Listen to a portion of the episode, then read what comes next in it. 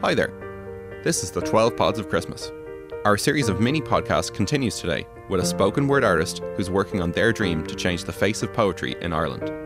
Hey, everybody, welcome to my mini podcast. My name is Felicia, also known as Felispeaks, and my poem is called Aso Odun Christmas Clothes.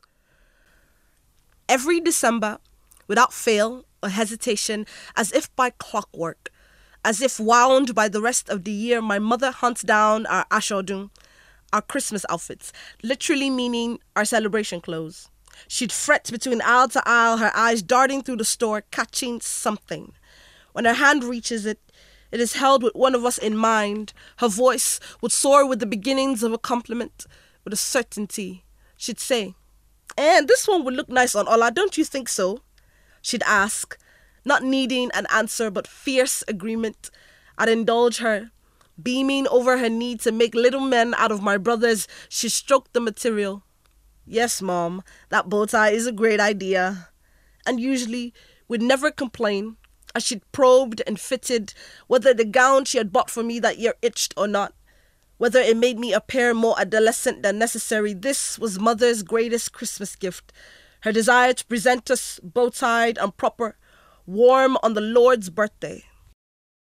Another December has arrived, and though I've soon grown out of my mother's Aso Odun ritual, beginning to grumble when her material choices worsen, Dublin City reminds me that there are bodies fitted in the corners of our city that nobody has stroked material for.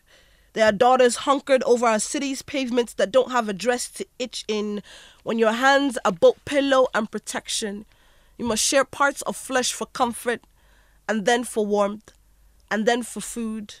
Bodies that must trade much of self for the love of self.